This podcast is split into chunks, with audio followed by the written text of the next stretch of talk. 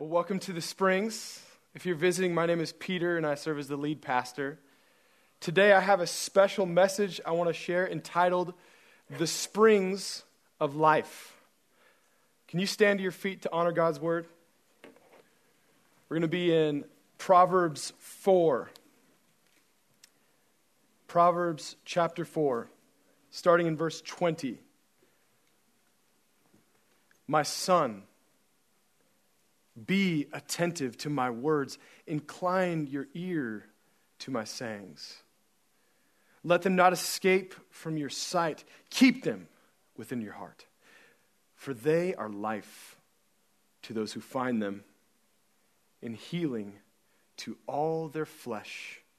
Keep your heart with all vigilance, for from it flow the springs of life the word of the Lord. Thanks be to God. Y'all can be seated with me. Would you pray with me? Jesus, please add a blessing to the reading of your word that's beyond my thoughts or feelings or anyone else's in here.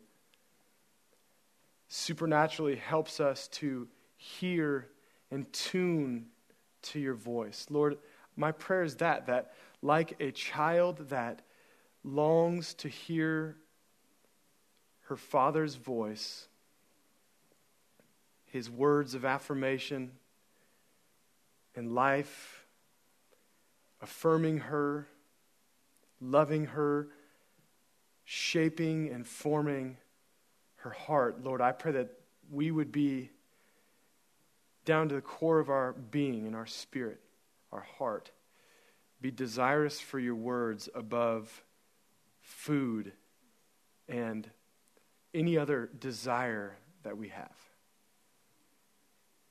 Amen. Amen.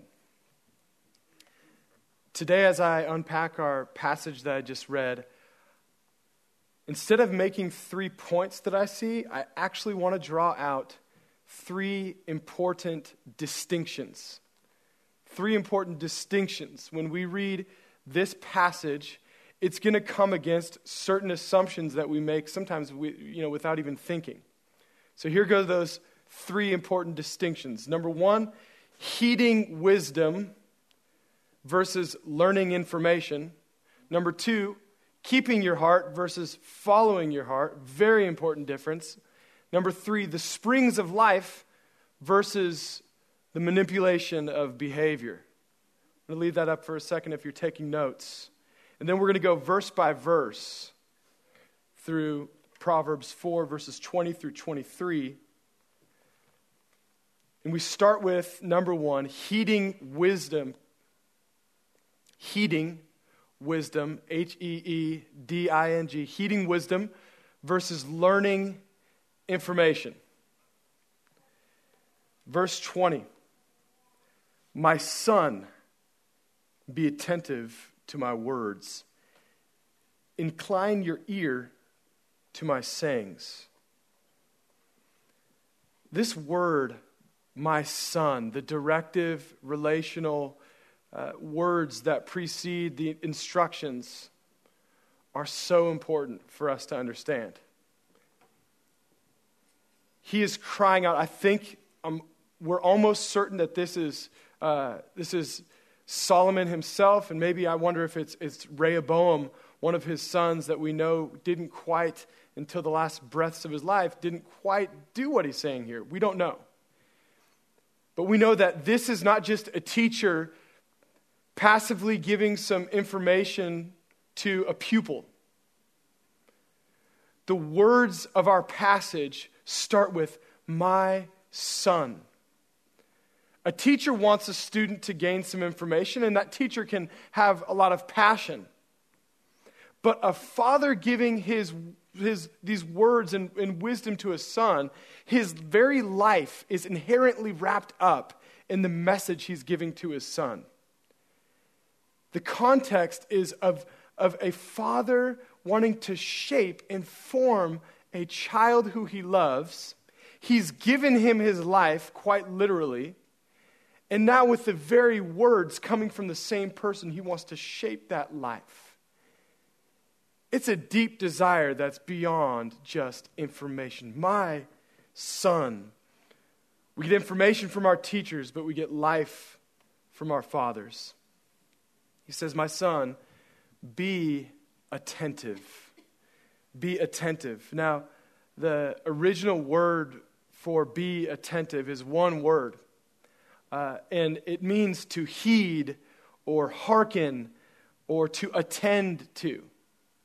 Uh, let me just tell you the difference between heeding something versus just hearing something. Uh, any married people in here can relate to this. And uh, wives, don't get too mad at your husbands because this is all of us to a certain degree. But I can hear my wife telling something to me, right? And sometimes I'll hear what my wife says and I'll give the perfunctory, uh huh.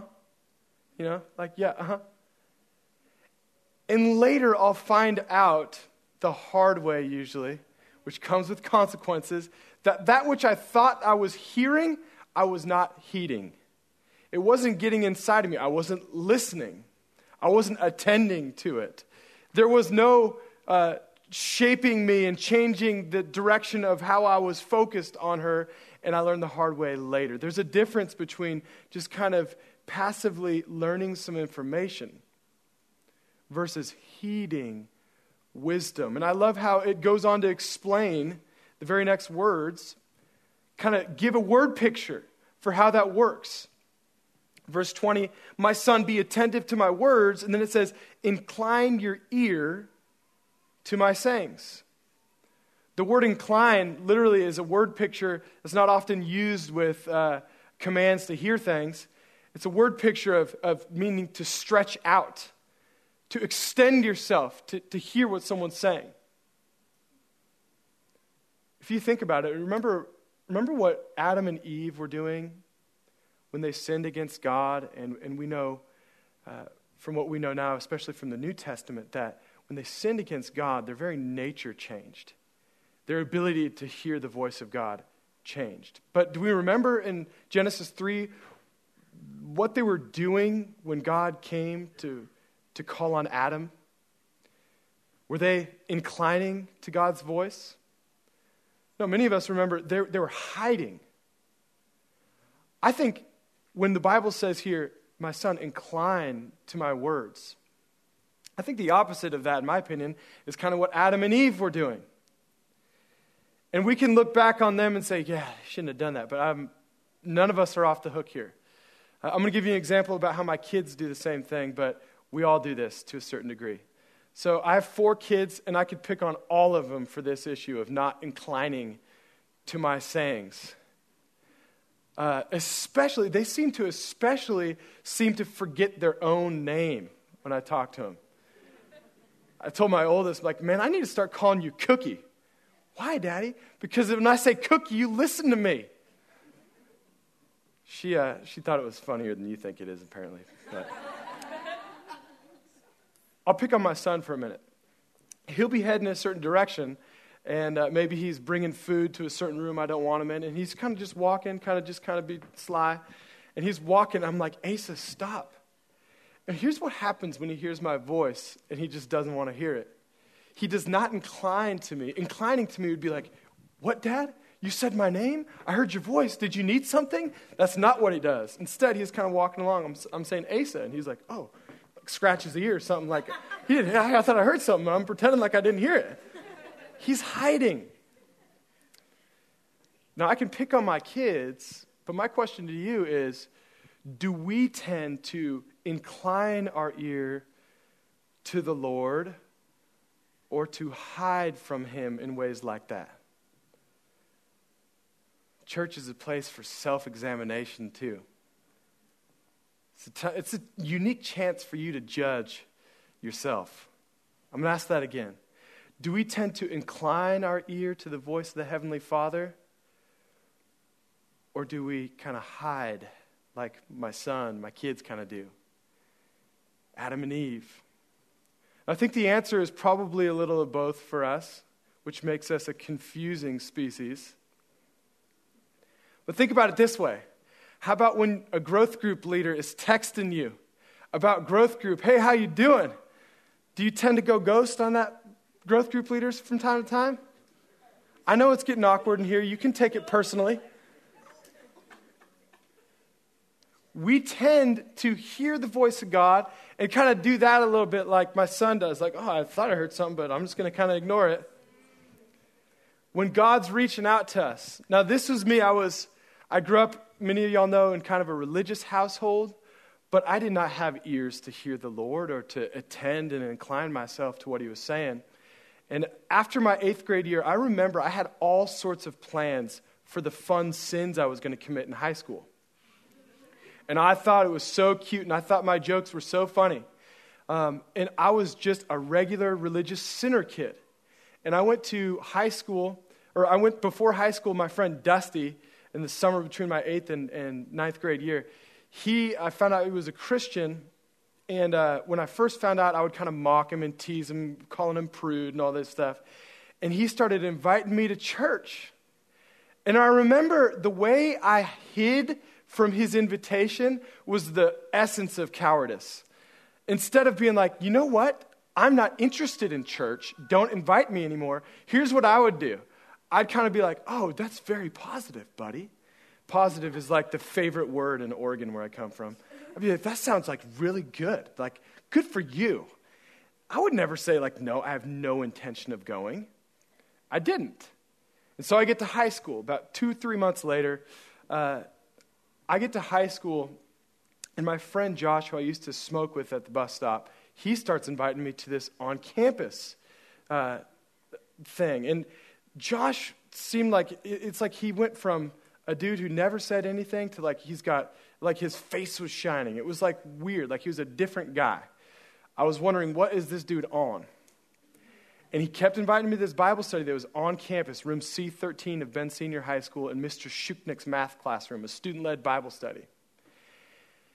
And I would give him the same sort of deal, right? Like, oh, that's good for you, Josh. That's very positive. I'm glad you've turned your life around, right? But I'm good. You know, I'm, I'm, I am, I am a real religious man, like Nacho Libre. Like, I don't need any of that stuff. I have fun, and I'm, I, I feel good about myself. Positive vibes he kept inviting me. I ended up going, not because I wanted to go, because I, I specifically wanted Josh to stop inviting me. That's why I went.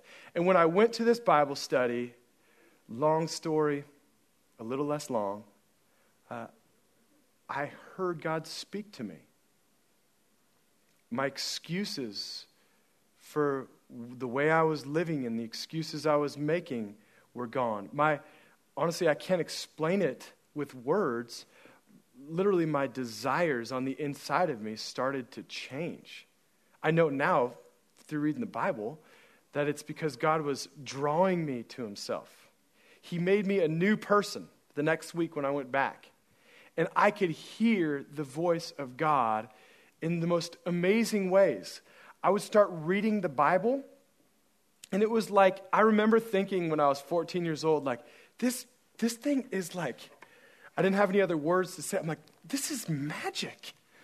Like, I would open it and like, it was like better than ice cream to me. And I couldn't explain why it's like, man, it's, I'm not just reading the Bible, it's reading me. I'm getting all sorts of hunger. I'm getting all sorts of satisfaction at the same time. I couldn't explain it. I was hearing something and being shaped by it. It wasn't just information. There was something that I was capacitated to be inclined to, to be stretched out to, to be redirected to hear. God is speaking. Are we hiding? Are we inclining? You be a judge for you. Lord, help us to rightly diagnose and Lord, help us to incline for your voice and for your purposes. Heeding wisdom is different than learning information. Let's keep moving forward in the passage. Number two, the next distinction I want to draw out is keeping your heart versus following your heart. Following your heart is like one of the coolest, most oft, often uh, repeated phrases in our generation. And I'm going to argue that it is garbage. Don't follow your heart. There's a difference between keeping your heart and following your heart. Verse 21 continues Let these words of mine not escape your sight. Kind of a strange way of putting it. I'll explain that. Keep these words within your heart, for they are life to those who find them and healing to all their flesh. Keep your heart with all vigilance, for f- from it flow the springs of life. Verse 21 uh, let these words not escape your sight. And then it says, keep them, don't let them get out. There is a, an inflow versus an outflow of what we're supposed to do with the wisdom of God. We're supposed to, to lock it up inside ourselves and not let it get out of us. We're supposed to guard and protect it. It's keeping it locked up in us versus letting it get away. Uh, this shows the nature of, of the human being is not just something that you, you learn something and it just kind of stays there, that we have to keep it. Uh, many of y'all know from that, that, that test that you studied for all night and you kind of almost got it the next day, but you have not kept it since then. Keeping wisdom requires us to operate within it and walk it out and, and work through it and chew on it and taste it. it it's, it is requires more of us to guard and protect and keep than just our minds and like a few small cognitive faculties. Keeping wisdom is, is important, and it, it involves a lot more of us than we think. Human beings, we're not just static beings, we're dynamic, meaning that we, we, we're either growing or we're dying, but we don't just kind of stay the same. We don't just the wisdom that gets in us, we either guard and protect and keep it, or we let it get away.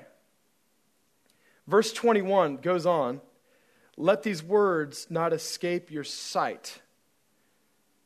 Let, think, again, we need to slow down when we read the Bible because that's a strange thing to say. Let these words not escape your sight. Everyone, pay attention to my words right now. Are you seeing my words? No. No. But what he's saying here is that he, at least from the context, this is my opinion, is that reception of words aren't just things we think about and go into our ears and we think about it a little bit. Heeding wisdom and keeping it involves more of our being, of our hands and our feet, and not just our ears and our mind. It's a whole person that God wants to follow him. And so when he speaks to you, it involves learning what he says and growing in it. it involves a lot more than just your thoughts. It's your whole person. It's an adventure for all of you. Words and sayings and seeing them. It's strange. And then it says, verse 21 keep them in your heart. Now, this word for heart is used here, and then the same word is used uh, in verse 23, which we're going to get back to. But when it says in your heart, it's referring to the inner person, not literally like uh, cardiologically, your heart. saying that that inner person that's inside of you, the immaterial part of who you are, make sure you keep locked up this wisdom that I'm giving you and you work it out and you guard it and you, you are formed by it, then more than just your thoughts in your mind, but you keep it in your inner being. I, uh, I've been learning that what we think versus what we desire in our heart are two different things. And I'll give you an example of how we misunderstand this and we just. I, I, I noticed some people on my Facebook feed viciously attacking each other, thinking that they were attacking ideas, not realizing that the, the, uh, the complexities of who we are, there's a lot more than just ideas. So I had one pretty ignorant friend of mine uh, say something on my Facebook feed about race that was just like, oh, buddy, like we need to get you some friends and talk this out, right? Some of my other acquaintances that were like hyper super woke but not super saved started attacking this dude like, man, and here's some of these guys are like, man, let me educate you. Well, first of all, if you ever want to educate someone, don't start with saying, let me educate you, all right? Doesn't help, okay? But here's another issue. My other buddy's issue was not an educational lack. It doesn't matter if you, he learned all sorts of things that came against what he thought he knew. There's something deep in inside his inner person that wanted to think silly things. And honestly, that's the issue with all of us, which is why I, it was a fruitless thing that they started up, and I deleted that post, and I've been in and out of kind of turning off my Facebook in general. But in our interpersonal communications, there's more about who we are than just the ideas that we've educated ourselves with. There's desires that can honor God or need to come under the dominion of His Word and the health and life that His Word brings. As it says in verse 22 health and healing to all flesh. There's health and life and then there's parts of us that are not just bad thoughts that we need to be educated around, but there's parts of our inner being that need to come under the dominion of this health and life and love. And it doesn't matter if you're on Facebook or not. I would advise maybe get in this a little bit more. Get your face in the book more and get off of Facebook. That's going to help me, especially, right? But there's something on the inside of all of us that need more than just better thoughts. We need life and healing that comes from keeping and guarding the wisdom that a loving Heavenly Father gives. Someone, if they want to believe that the earth is flat, they can believe that. And it's not just because they have misinformation. The crazy thing is, is 10 years ago, that was a metaphor. Now people actually believe that. Because people's desires when my desire is foolish, I can believe silly, stupid things. And we all have different shades of this. When the Lord restores the inner person of who we are, then the other things come under that dominion. When it says keep, it's, uh, it's in verse 21, keep them within your heart. And then again in verse 23, keep your heart the word keep uh, is a strange word. It, it can be translated guard or to put a protective watch over. And even this word vigilance that we've, our English and ESV here translates keep your heart with all vigilance. That's a strange word that's, that's only really used a few times because it means confinement in prison. Like the wisdom that I give you, son, put it under lock and key and imprison it. And at first, I was thinking, man, this is kind of silly that the Bible would be telling us to kind of like lock up and imprison our thoughts. We, we don't tend to like, like imprison good things, right? That's not good to imprison good things. But think about it this way if you had a $100 million ruby, would there be a certain guard and protection you place over that?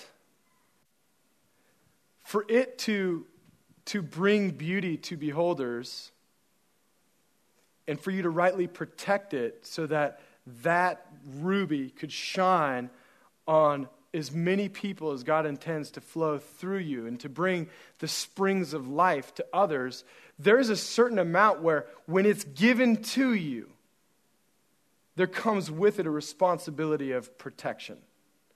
So that's what God's saying here in His Word if I give you something that's more than just thoughts, and, and, something that I tell you to keep with more of your, your, yourself than just your brain. It's to be guarded in such a way that it brings the springs of life to other people with all of who you are because it's way more valuable than just you and your thoughts. You're to guard and protect it. When we are guarding something, when we're supposed to keep our hearts versus following our hearts, I honestly think it's not that different than keeping our flesh versus following our flesh, right? Uh, I'm going to read this 1 Corinthians 9. Paul's talking about he'll do anything for the gospel. And he, uh, he shows a little bit of suspicion for his own flesh. He says, Do you not know that in the games, he's actually talking about the Olympic Games, all runners run, but only one receives the prize. So run that you may obtain it. Every athlete exercises self control in all things. They do it to receive a perishable wreath, but we an imperishable.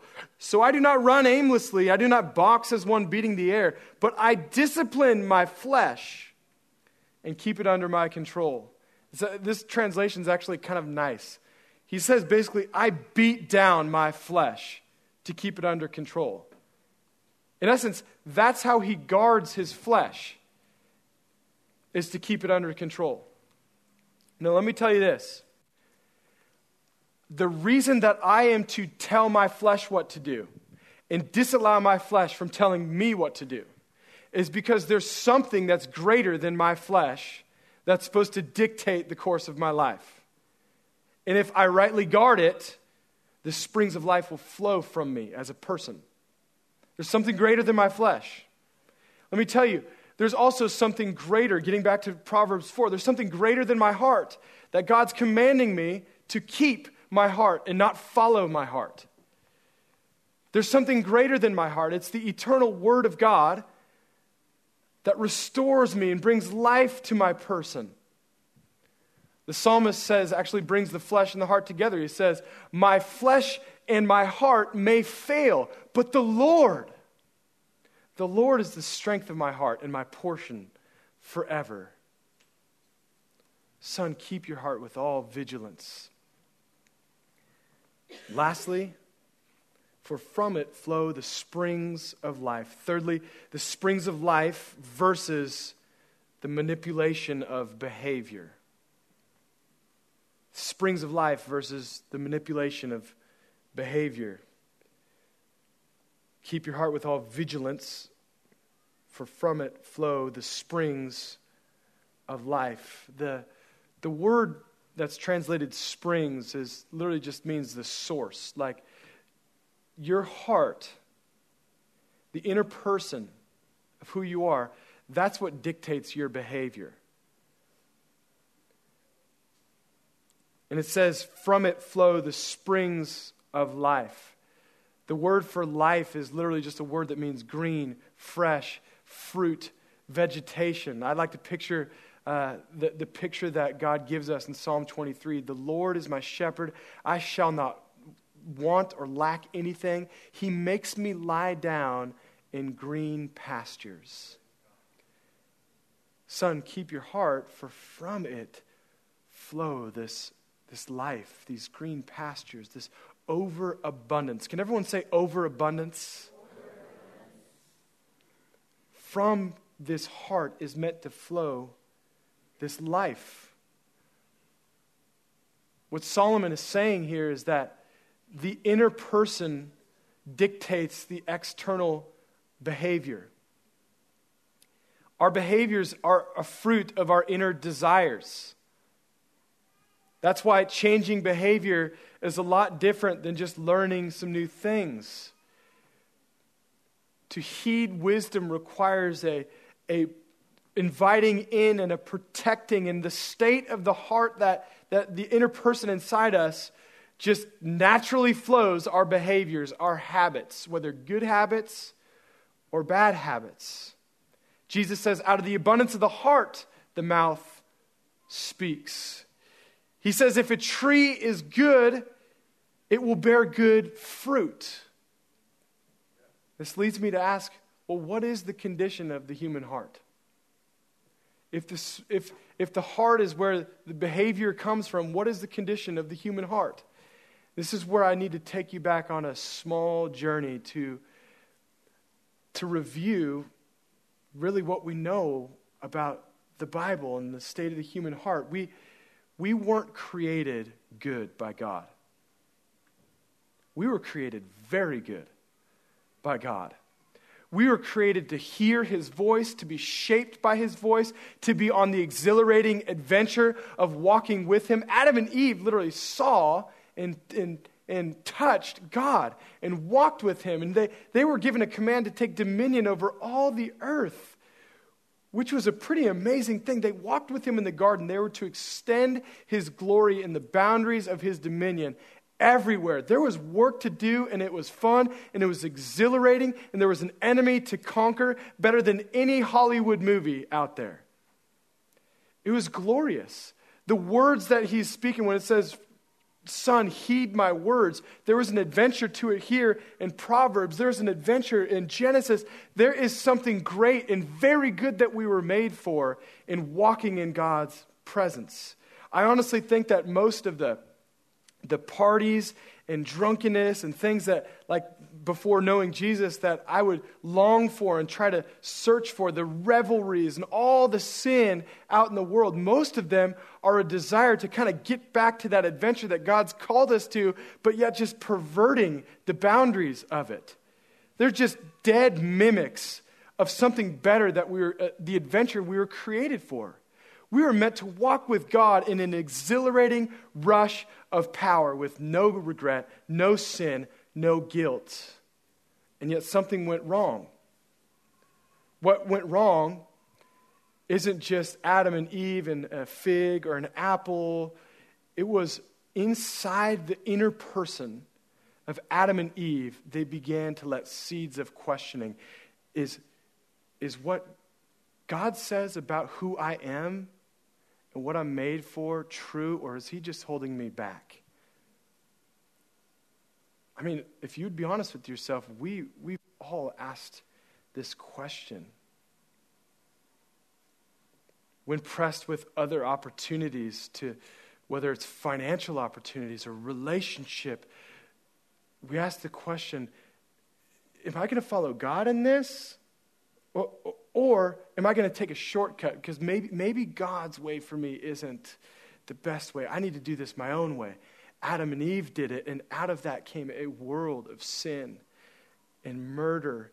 And it changed the very DNA and nature of who we are. And so now we don't just do wrong, but we can't even hear the right things to do. We don't have ears to hear. Jesus would always say things like, Let he who has ears to hear, let him hear. That's the problem. We don't have ears to hear, but our, our hearing loss is not the depth of the problem. It's actually worse than that. Jesus quotes uh, in Matthew 13 from the prophet Isaiah to accurately diagnose the state of our inner person.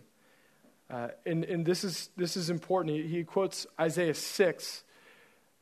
And this shows the link between the deadness of our hearing and the deadness of our hearts. He says, You will indeed hear, but never understand. You will see, but you'll never perceive, for this people's heart has grown dull. And with their eyes, they can barely hear.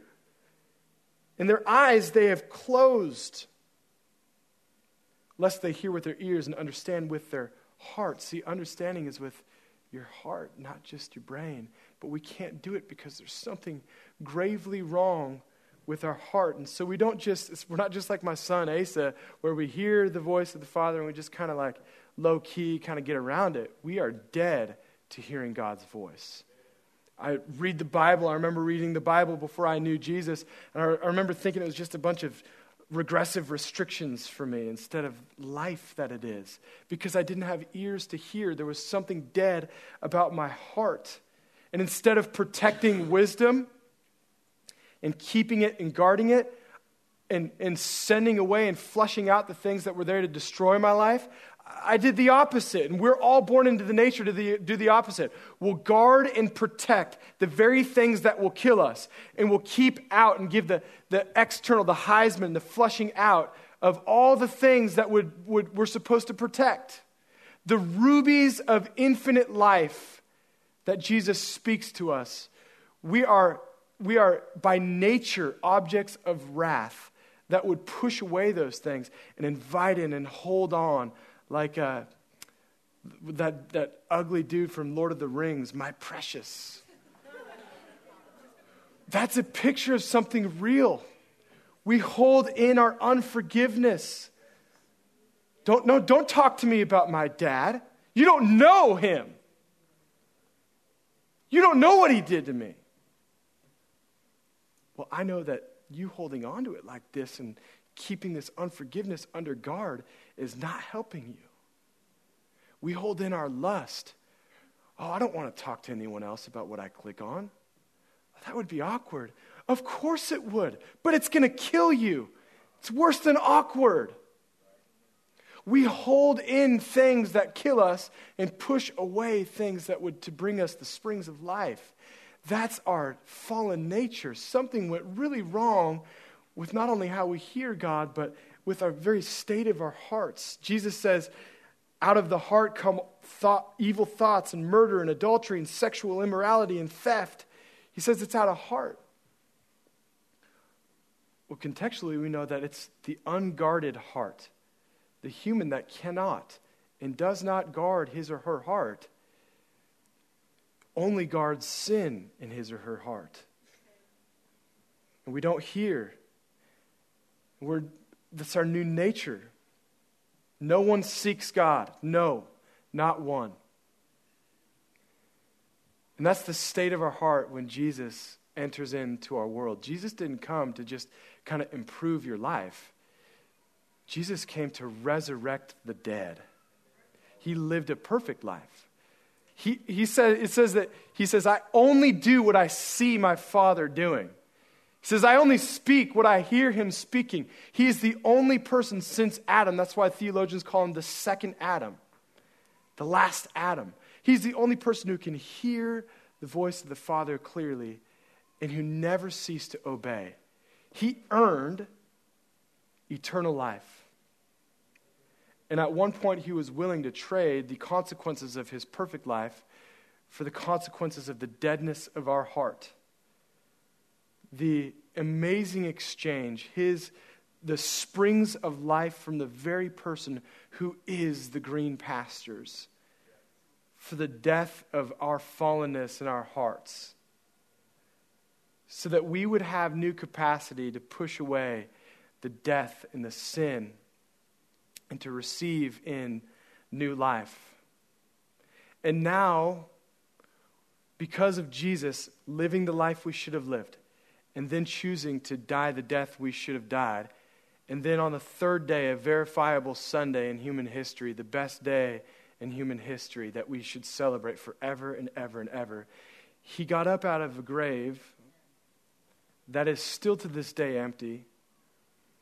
And he is alive and he is seated at the right hand of God. And someday he'll come again in glory to judge the living and the dead. And his kingdom will have no end. But until that day, he is resurrecting other dead souls to walk alongside him, to heed his wisdom, to keep it and guard it, not just with their best efforts, but with the very Holy Spirit of God living on the inside of them. And what I love about the gospel is that it doesn't just stop with his, Him saving us from our consequences. He takes us from a place of forgiveness to a place of glory to where we can be restored in his image. It says in 2 Corinthians 6 beholding the image of Christ, we are being transformed into his very image. How, do we, how are we being transformed? Well, we're, we're guarding and protecting the precious infinite gift he's given us. And it's not just, it, it, we're guarding the, through the Word of God, but we're also guarding with the Spirit of God living on the inside of us and the people of God helping us. So now when I guard the, the Word of God, it, it is, involves me confessing my sin and releasing the things that shouldn't be on the inside of me, releasing those things to other people and gaining wisdom, sometimes prophetic and powerful wisdom from other people to be sustained on the wisdom of the Father. We have such a good thing and all the other alternatives in light of what we have in Christ with His Word and His Spirit and His people to surround us, we have an ability to guard our hearts. In church, with such a great life for us, why would we why would we not do all that we can to guard the thing that He's given us the ability to guard if we know Him? I've known of people over the years who stop guarding their hearts in their marriages. And over the years, it's like, oh man, she is just so awful to me, and she doesn't, she doesn't, I don't, she doesn't deserve my love. And they just slowly decided, okay, they can just stop guarding their hearts and fighting against their flesh and their heart as if it would destroy them if it's not guarded and protected by the word because it does. And the sad thing of seeing people have to explain to their kids, oh, well, you know, it just didn't work out with your mom and I because, what, why? The reasons they give are, are not good enough. If they know God,